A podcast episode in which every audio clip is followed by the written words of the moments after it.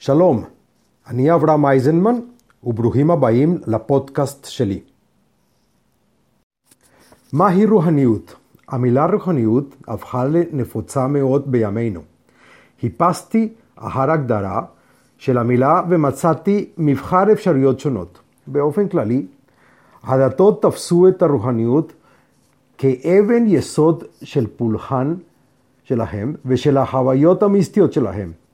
רוחניות היא המהות של כל דעת בעולם, אבל רוחניות קיימת באופן עצמאי ובלתי תלוי מעבר לפולחן ולמסורת.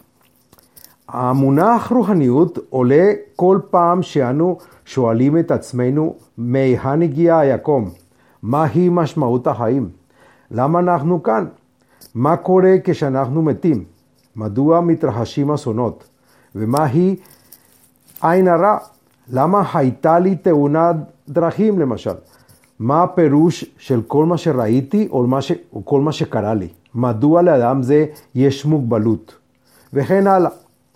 אנחנו מגדירים את הרוחניות כביטוי של החלק האלוקי שלנו, שיכול להשפיע על מישהו אחר או על כמה אנשים בתנאי גומלין של הגדרת עצמית הדדית. כשאנחנו אומרים אלוקי, אנו לא דווקא מתכוונים למשהו מיסטי או דתי. הכוונה היא לכך שאותו אדם זוהר עם אנרגיה חיובית, מרגיש טוב ושבע רצון, יוצר ובעל השפעה חיובית על אנשים סביבו באמצעות המעשים והגישות שלו.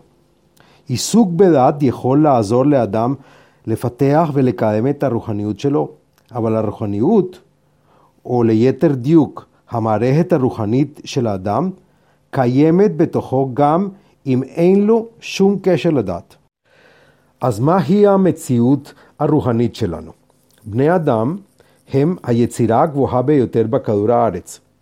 אנו שונים מבעלי חיים ביכולתנו לעבר ולהבחין זה בזה. המטרה של יצירת האדם הייתה לחשוב את הדימוי האלוקי בתוכנו. אבל הדימוי האלוקי הזה, שאנו מכנים אותו בדרך כלל נשמה, רק הגיוני במגע עם אחרים. המציאות הרוחנית מתגלה רק באמצעות קשר בין שני בני, בני אדם או יותר, בתנאים הדדיים. אדם אחד אינו יכול להשיג רוחניות עבור עצמו, ללא קשר לאדם אחר. לעומת זאת, שני אנשים או יותר יכולים להיות את המציאות הרוחנית שהיא אהבה, צדקה, תקווה, תשוקה, אומץ, יושרה, הכרת הטוב, צדק, ידידות, חמלה, סבלנות, סובלנות, רחמים, שמחה, אחריות, הרמוניה וכולי. בקיצור, מעשים של חסד למען וביחד עם האחר. יישום רוחניות האמיתית יוביל אותנו במהירות למסקנה שמתן שירות למען האנשים וחיבור עם אחרים על מנת לעזור להם הוא העושר האמיתי, שגורם לנו להרגיש שלמים ומרוצים.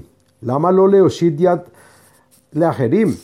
העולם תמך, האכיל ולימד אותנו הכל, אם אנחנו ראויים לכך או לא. אנחנו יכולים להתחיל על ידי פשוט לעזור למישהו נזקק, או ללמד אחרים מיומנות חדשה, או תוך שיתוף מילה כנה ונחמדה עם עובר אורח. לכל מערכת יחסים בין אישית, בין שני אנשים או, או יותר, יש את הפוטנציאל להתפתח ליחסים רוחניים מועילים לשני הצדדים. תועלת הדדית הן עבור הנותן והן עבור המקבל, מה שמביא שלום ורווחה לכל מצב. חיובי ומבשר טובות, או מזיק שבו אנו מוציאים את עצמנו. אז מהו האתגר הרוחני שלנו? התפתחות העולם היא תוצאה של התרחבות האגו האנושי. מטבעו לכל אדם יש אגו, המנסה לשלוט ולהגביל את התנהגותו. אבל בזכות התפתחות זו, החברה שלנו השיגה קדמה מדעית וטכנית שנותנות מענה ושירותים כמו שמעולם לא נתנו. אנחנו חיים בעולם מקושר לחלוטין, שבו המידע זורם ללא הרף 24 שעות ביממה, 7, שם, 7 ימים בשבוע, בכל רחבי העולם. בגלל האגו זכינו לחיי מותרות עם יתרונות רבים, אבל יחד עם זאת, אנחנו גם חשופים לחסרונות בלתי נסבלים, שמשפיעים עלינו לרע ומשאירים אותנו כל יום עם פחות מקום וללא פרטיות. ברשת זו של רשתות מקושרות, זרימת הנתונים מזינה את כולנו באותה דיאטה של דעות, הבנות והטיות. התקשורת היומיומית הזאת מייצרת נסיגה או התכווצות של היגיון. לאט אך בטוח כולנו נגזרים על ידי אותם מספריים. כדי שנוכל ליהנות ממסע החיים, לחיות בצורה אופטימית, להיות מאושרים יום-יום ולהשיג שביעות רצון ממה שיש לנו כאן ועכשיו, עלינו להבין את המערכת הרוחנית שאנו שולטים בה ונושאים אותנו בתוכנו. אז מה צריך להיות את המאבק היומיומית שלנו?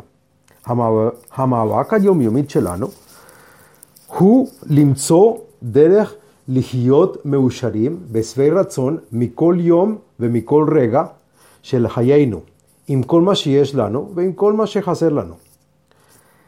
זה לא אומר שאנחנו צריכים לקבל מצבים שגורמים כאב, סבל או כל בעיה אחרת כפי שהם, ולא לעשות שום דבר כדי לשנות אותם.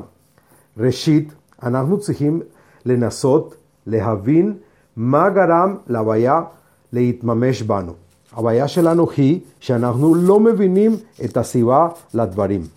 למשל, למה התחלקתי ושפשפתי את הברך? למה הברך השמאלי שלי? תארו לעצמכם, אם נוכל להבין את הסיבות מן השמיים למה הדברים קורים לנו. רק ההבנה של מה שקרה לנו תהיה מספיק טובה להתמודד מול בעיה ולהבין את הסיבה לבעיה זה כמו ריפוי של שבר, סגירת פער או תשלום חוב. עם הבנה זו, אנו נמצאים על דרך ישירה לשיפור, הן של בעיות פיזיות או חומריות, והן של המיקום הרוחני שלנו. קבלת המצב באופן מודע, הבנתו באמצעות התבונה שלנו ומיקוד בהווה, מיד מובילים אותנו לקבלה של המצב בחיוביות, ובכך, לכל הפחות, ניתן להשיג שלווה מסוימת. זה לא בא כדי להחיש את העובדה שכאשר אנו פועלים זה עשוי ליצור מצב חדש. אנחנו סובלים מפער רוחני, וכתוצאה מכך חוויותינו האמיתית מוסתרת מאיתנו. אנחנו צריכים למצוא את האני האמיתי שלנו.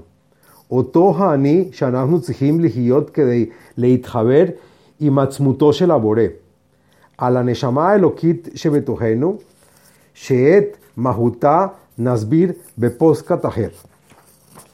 עלינו להמשיך במאבק היומיומי שלנו בשלווה ברוגע, בין אנחנו עובדים, נמצאים עם בני משפחה וחברים, לומדים ומלמדים, בכל מצב צפוי או בלתי צפוי, על ידי בחירה או חובה, חולים או באמצע קרב.